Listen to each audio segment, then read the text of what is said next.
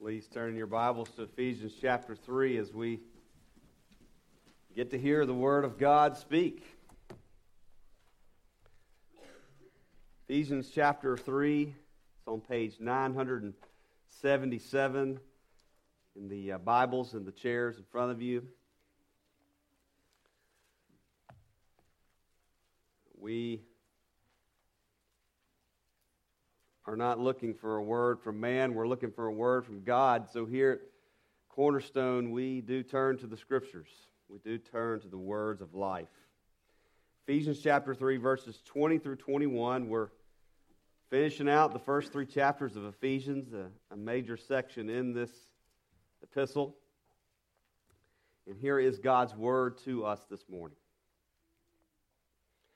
Now, to him who is able to do far more abundantly than all that we ask or think, according to the power at work within us. To him be glory in the church and in Christ Jesus throughout all generations, forever and ever. Amen. Let's pray. Our Father, we do praise you and thank you for your holy word to us.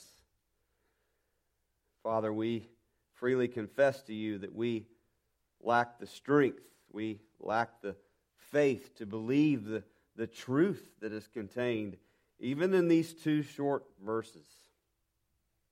And so, Lord, help our unbelief. We pray in Jesus' name. Amen. I've been looking forward all year to preaching these two verses to you. They're, in some ways, my favorite verses. They're my, you know, everybody says I have my verse. these are these are my verses. Uh, I, I love them. The, the reason why is because the, the truth that these two verses contain, the, the wisdom that they state very plainly, that Jesus Christ he can do all things. He can do immeasurably more. He can do far more than anything that we can ask and anything that we could even imagine. He can do that in our lives, and He can do that in the lives of others as well. And so these are wonderful truths. These are wonderful promises to us this morning. In other words, God's goodness, God's grace, His sovereignty, His love, His, His mercy, His sweet providence, they have no limits. No limits. They are, they are unlimited. They are that powerful. God has no limits. Do you believe that this morning? Do you believe that God is unlimited in what he can do? That is what the truth of Scripture teaches. God has no limits. And the central problem with us believing this truth is that we tend to think a lot of times that, that God is like us we tend to think that God is a human being. And we fail to recognize who He truly is. That is, that He is God, that He is infinite, eternal, unchangeable in His being, His wisdom, His power, His goodness, His justice, His holiness, and His truth, the Catechism tells us. That is who God is. Martyn Lloyd-Jones said that surely our greatest trouble in the Christian life is our failure to realize that God is not as man. One of our greatest problems in the Christian life is our failure to realize that God is not like us.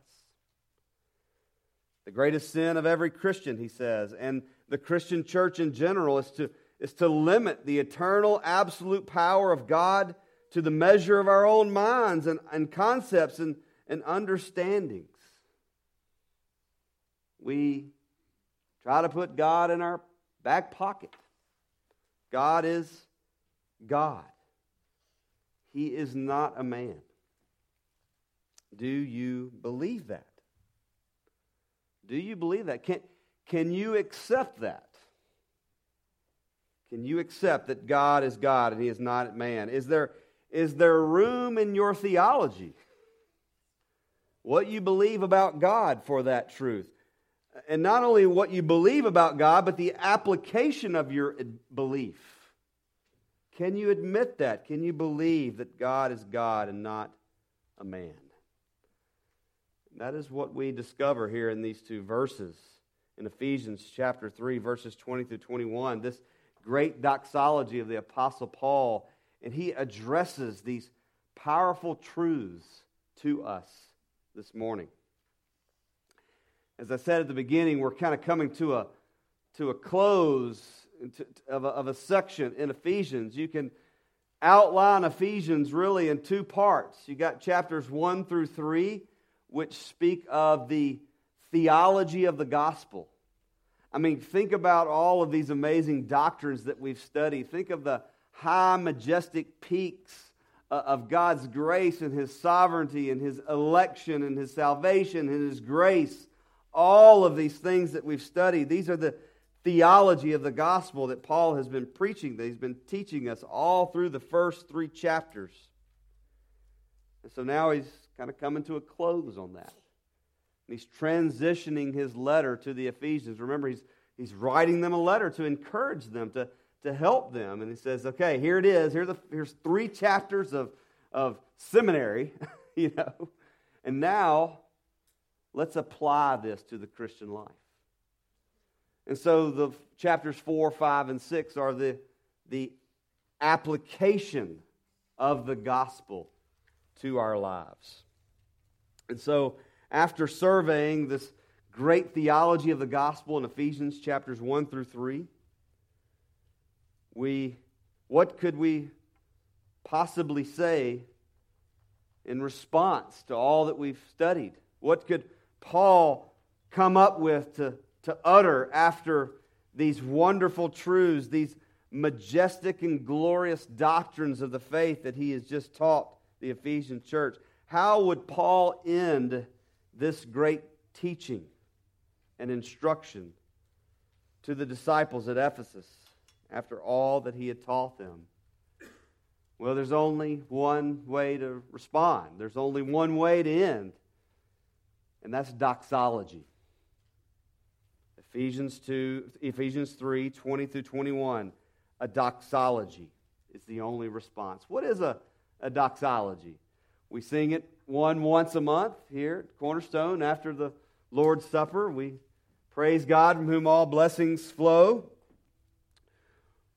You're familiar with maybe those doxologies, but a doxology is prominent throughout all of the New Testament and several of the writers. Uh, uh the word doxology comes from the Greek word doxa, which means glory. And this word for glory means the, the radiance or the, of the brightness of God's presence. He's, he's glorious. He's radiant. He's holy, holy, holy.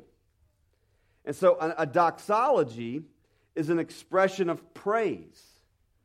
And it's, it's, an expression of giving glory to God. That's why we sing, Praise God from whom all blessings flow. As our catechism taught us, earlier in the service as we professed our faith together.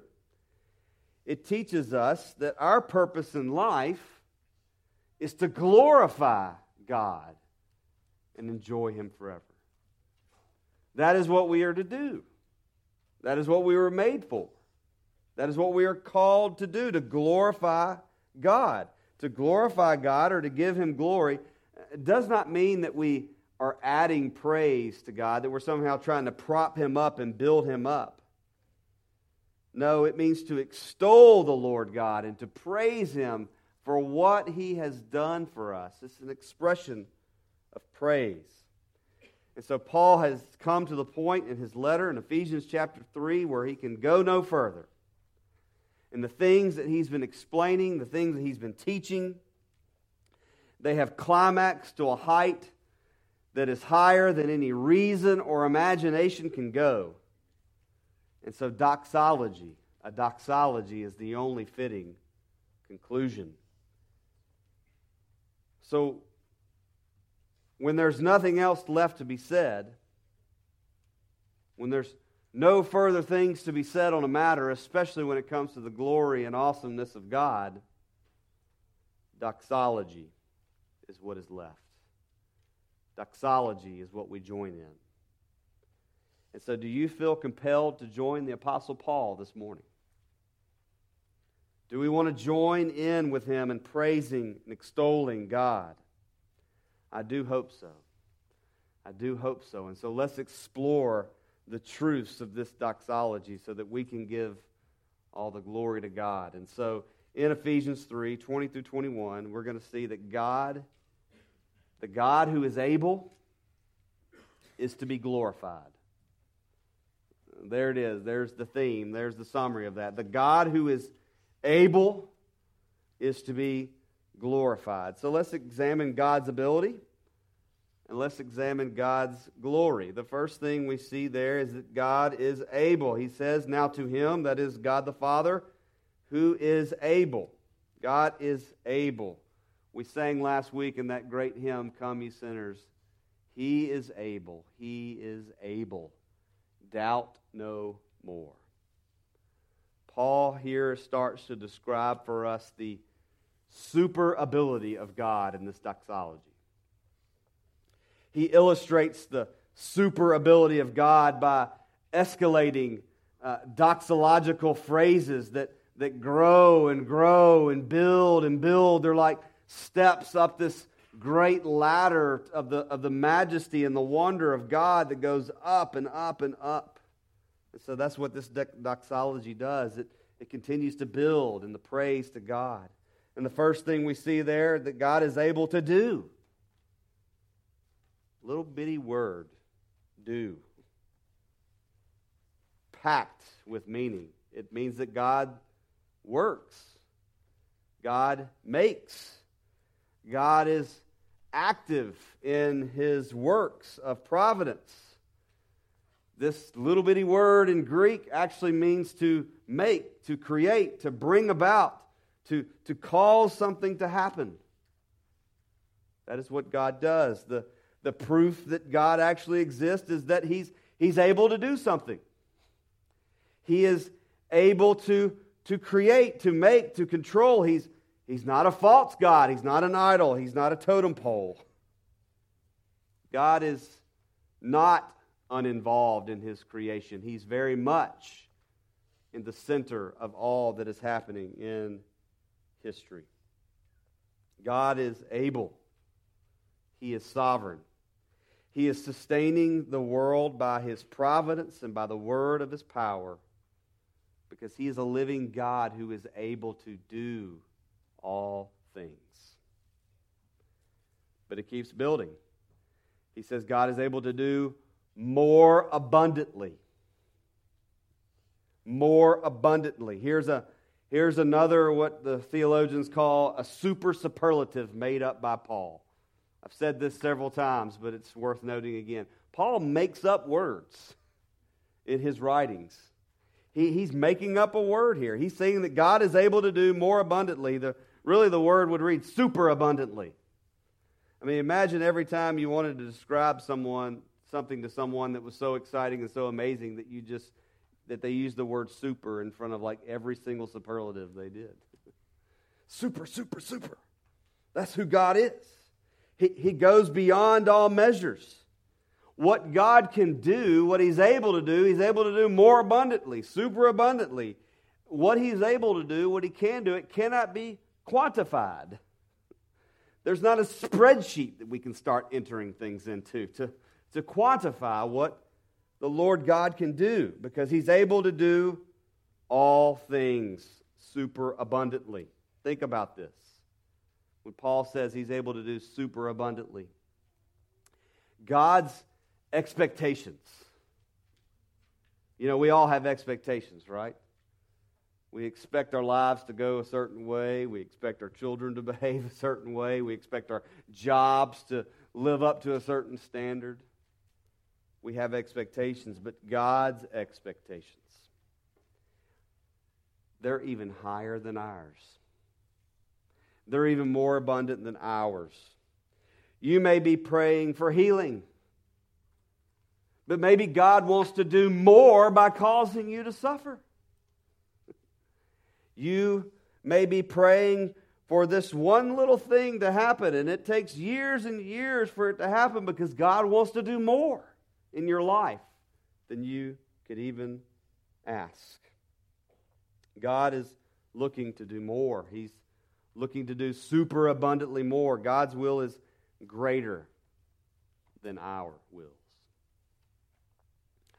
I love the words and the phrases that Paul continues to use in his words. They are these super superlatives. So, why does he keep doing this? Why does he keep making up words? I think it's because of this. Our language, all languages, often fall short. They are often inadequate when it comes to explaining the great mysteries of God. They're too wonderful for words. And so we see Paul trying to ink it out here on paper about how awesome, how God is able to do more abundantly than we could ask or imagine. And that's the other thing that keeps building here. God is able to do more than we could ask. Than we can ask. God hears and answers the prayers of his saints. We can go to God and we can, we can ask him for things.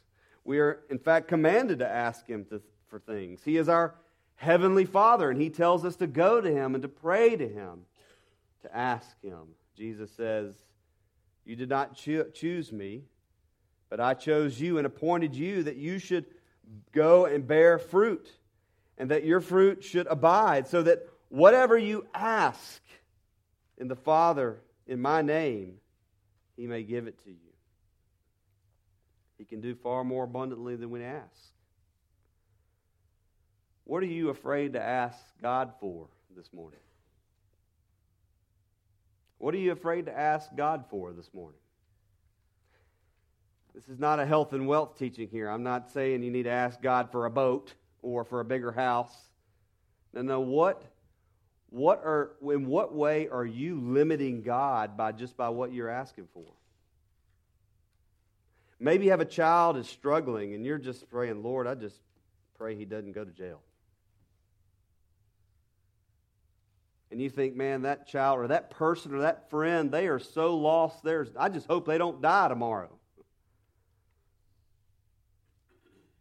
But could God save that person? Could God supernaturally reach down into that child's heart, that friend's heart, that co worker's heart, and, and, and do a work that is far greater than what we're even asking for? Are we limiting God even just by our prayers? What are you too afraid to ask God for? We need not be afraid if we're asking God for the things that He promises us in His Word. Because He can do more and He will do more than we could even ask Him for. But it keeps building. God is able, his ability. God is able to do more than we can even think, or some translations may can even imagine. God is even greater than our imaginations.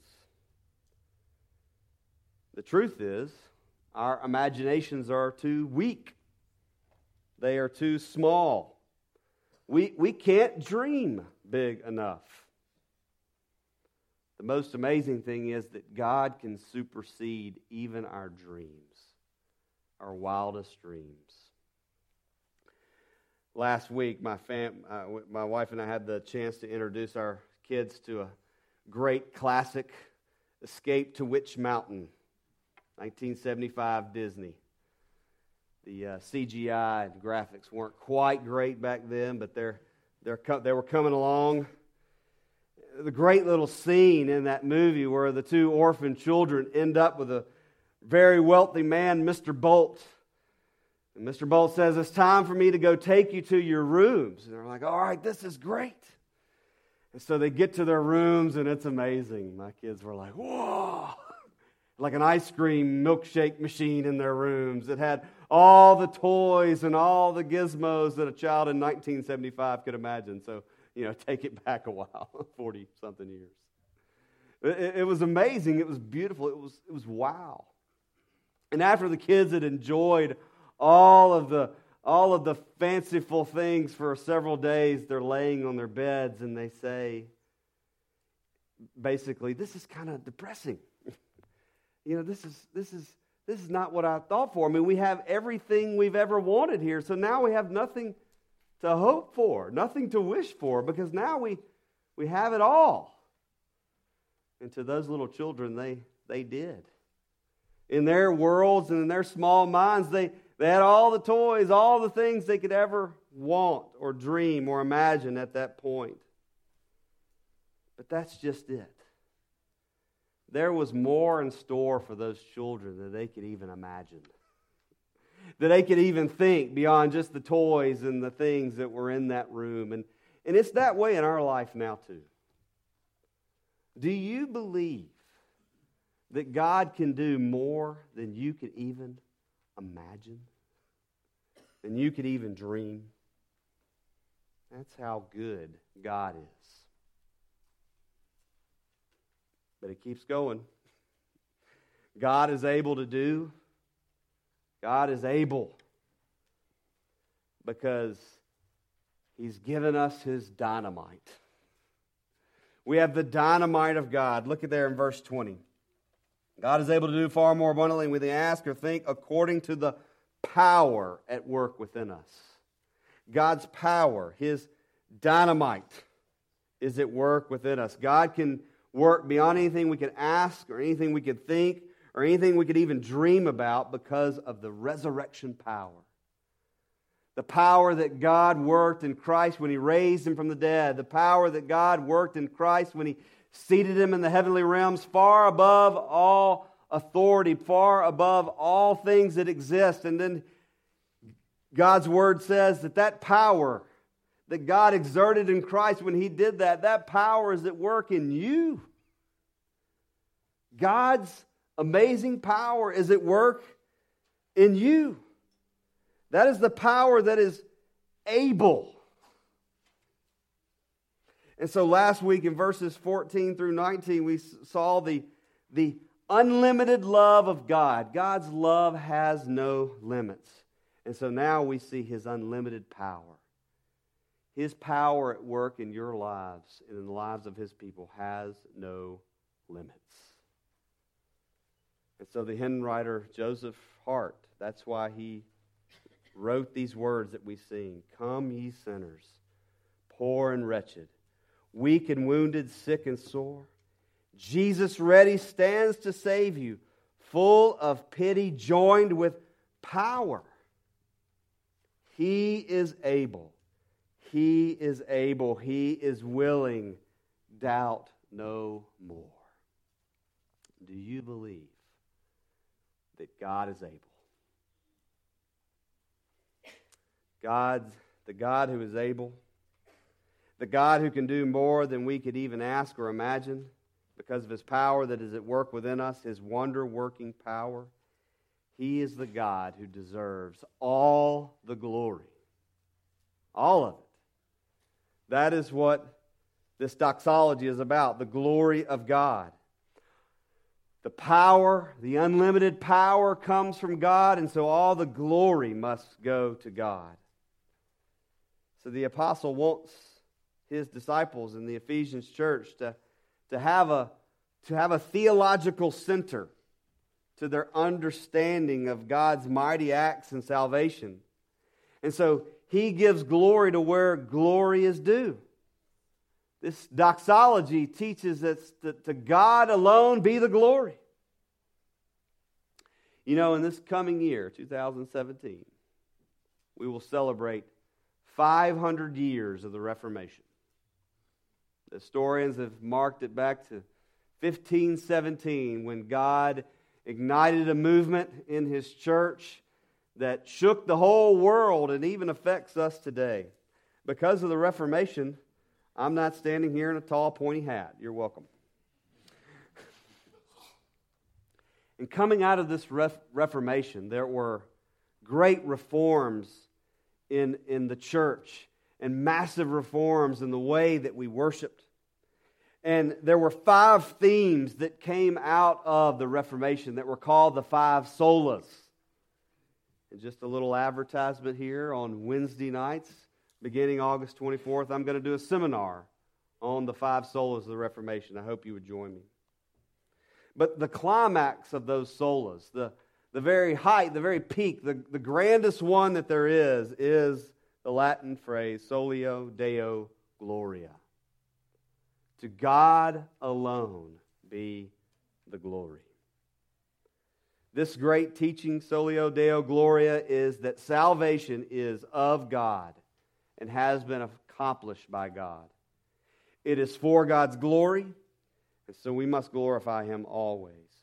We must live our entire lives before the face of God under the authority of God and for His glory alone.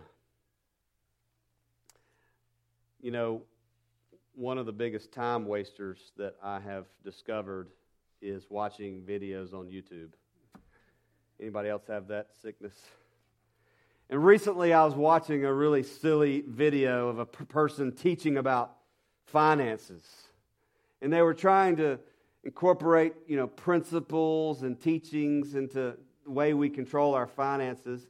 And they said if you if you do these things, it will, it will help you. And and this person at the end of their video, they made this, this, this promise that was just unreal to me. They said, if you, if you put these things into practice, if you practice these principles, th- then the universe will serve you. I'm glad y'all thought that was funny because I, I just kind of stood there thinking, did, did, did, I just really say that after a finance video? Uh, what, a, what a foolish and, and ignorant thing to say. Uh, but that's the lie that we often believe. That's the lie that the world, the flesh, and the devil want to, to perpetrate. We, we believe that the world, we, we believe that the, that, the, that the universe exists to serve us.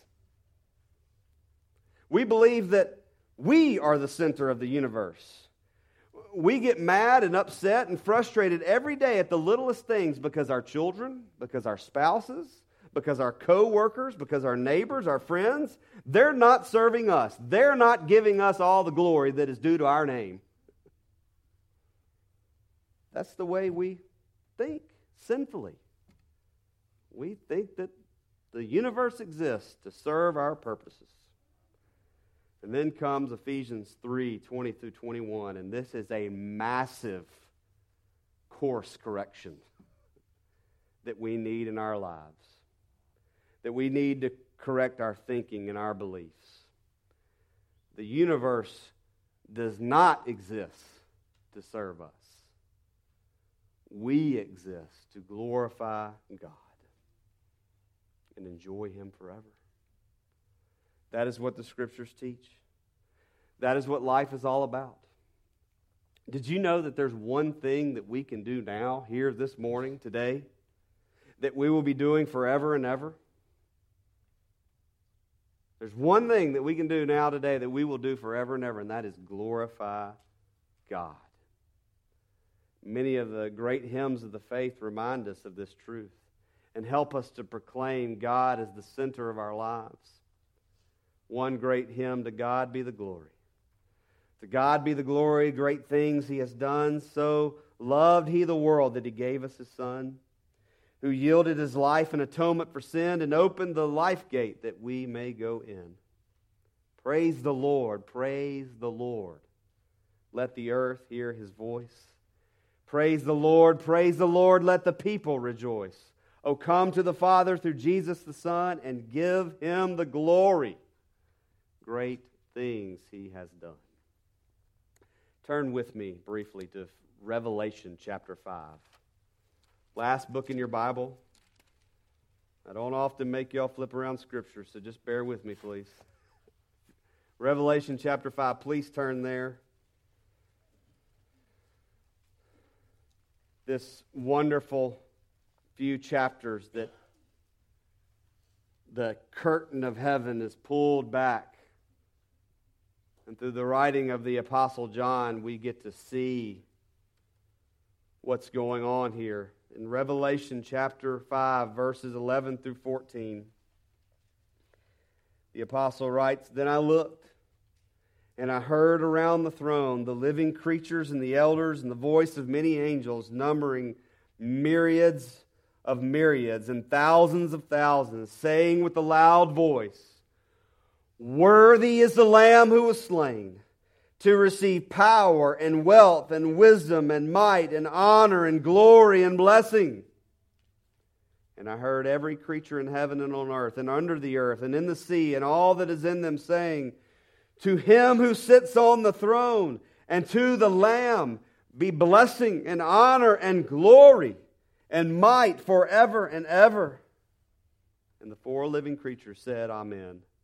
And the elders fell down and worshiped.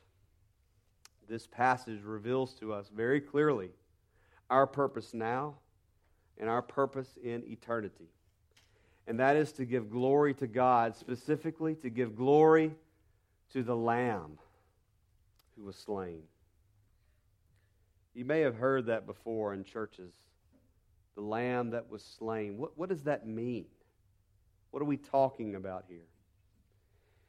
Well, the scriptures teaches us that Jesus is the Lamb of God.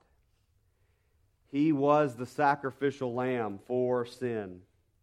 It means that Jesus died so that, so that you would not have to. Jesus died because he loves his church. Jesus died to demonstrate the super awesome, super abundant, super amazing love of God. So, what else is there to say after that? But praise God from whom all blessings flow. Praise Him, all creatures here below. Praise Him above, ye heavenly hosts. Praise Father, Son, and Holy Ghost. Soli Deo Gloria. Let's pray. Father, forgive us where we try to make life about us. And Lord, too often we are looking for glory for ourselves. And Lord, even in that, we, we, we limit what we think you could do. We, we try to make you out to be like a man oh Lord, as we, as we read, as we studied, correct our thinking, correct our hearts and our minds, and help us to see that you are the one who is holy, holy, holy. And so, Lord, help us daily to join with the cherubim and the seraphim, the heavenly beings who attend you in heaven, who are praising forever and ever. Worthy is the Lamb who was slain. Lord, help us to join our voices there. Lord, help us to fulfill our calling, to glorify you and enjoy you forever. We pray in Jesus' name. Amen.